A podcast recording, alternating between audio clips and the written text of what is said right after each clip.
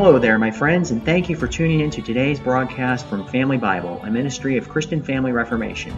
I'm your host, Christian Horstmann, and it's my prayer that as you and your family study God's Word together, you'll find this broadcast to be a blessing to your souls and an inspiration to grow in your relationship with the Lord Jesus.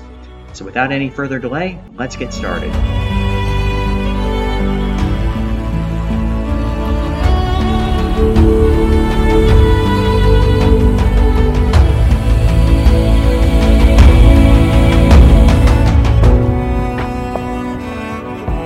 It's Friday, August 25th, year of our Lord 2023, and today we're taking a closer look at the second chapter of the book of Lamentations.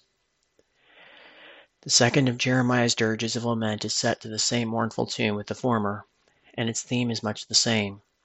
In this second elegy, the destruction of the city of Jerusalem is described, and it is specifically attributed to the hand of Jehovah and not to the Babylonian army, for they were only the agents in the Lord's hand who served his purposes of judgment. The chapter is divided into two main sections, and the wail becomes louder and sadder toward the close. Alas, the Lord in his anger hath covered the daughter of Zion with a cloud. Such is the prophet's cry at the beginning of the first portion of this chapter. Then there follows a description of the judgment, in which all earthly causes are almost lost sight of in the recognition of the avenging hand of God himself.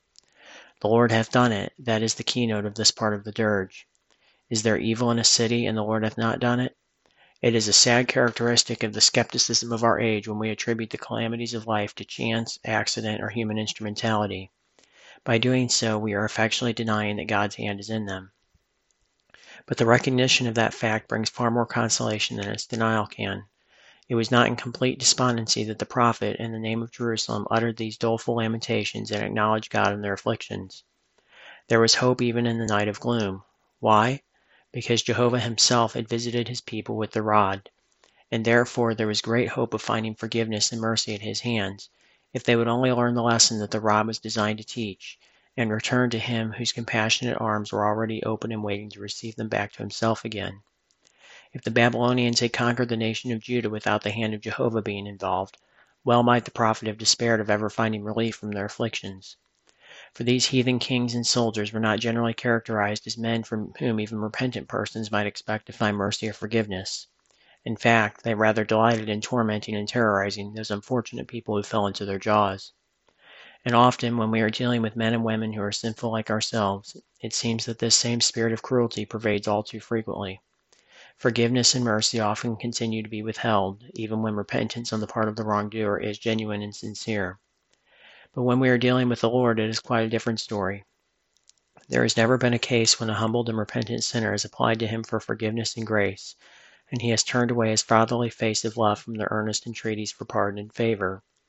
After transgressing against the Lord and being offered a choice as to which version of the chastening rod he wished to experience, King, King David was a wise man when he said, Let us now fall into the hand of the Lord, for his mercies are great, and let me not fall into the hand of man. In the second part of this sorrowful poem, the prophet laments the ineffectiveness and weakness of human comfort. And he also finds himself grieved because the enemies of Jerusalem were using this opportunity to scoff over her terrible misfortunes. Is this the city that wore all the perfection of beauty, the joy of the whole earth? they asked. The wicked always triumph over the fall of their enemies, especially when their enemies are the people of God. And the deeper their victims fall, the louder they gloat in triumph. Under such circumstances, it is to the Lord alone that we must turn for it is usually a sad but true statement concerning those earthly companions whom we call our friends. When they are willing to help us, they are not able, and when they do find themselves able to help us, they are unwilling to do so. But our God is no such fickle friend. The Lord had indeed sent these judgments upon Jerusalem, but He alone could now give them comfort and relief. To Him, therefore, their heart cried. It is the heart that God hears, and not merely the voice, and oh, how piteously it cries here! It appeals for mercy on behalf of the poor women whose dire necessities compelled them to eat their own infants, and on behalf of the priests and the prophets who were slain in the temple of the Lord.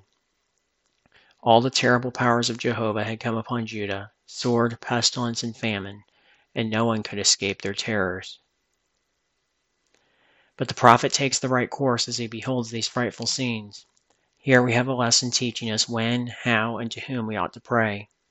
Prayer must not cease, even in the direst trouble, but rather it ought to increase as our sorrows multiply. pouring out the heart before the Lord, and spreading all our sorrows before the mercy seat. These are sure tokens of grace at work within the soul. It is a certain sign that our afflictions have worked the effect that the Lord intended them to work, when these trials lead our hearts back to God and not away from Him, and when Jesus is still loved, and His grace and righteousness is still sought after and valued above all things. We must not look to saints, martyrs, or angels. He who brings chastisements upon us is the only one who can remove them. Therefore, it is to Him alone that we must bring our appeals, our tears, and our sighs, laying open before Him all the causes of our grief, that His pity and compassion may be aroused. This concludes this, our study today in the second chapter of the Book of Lamentations.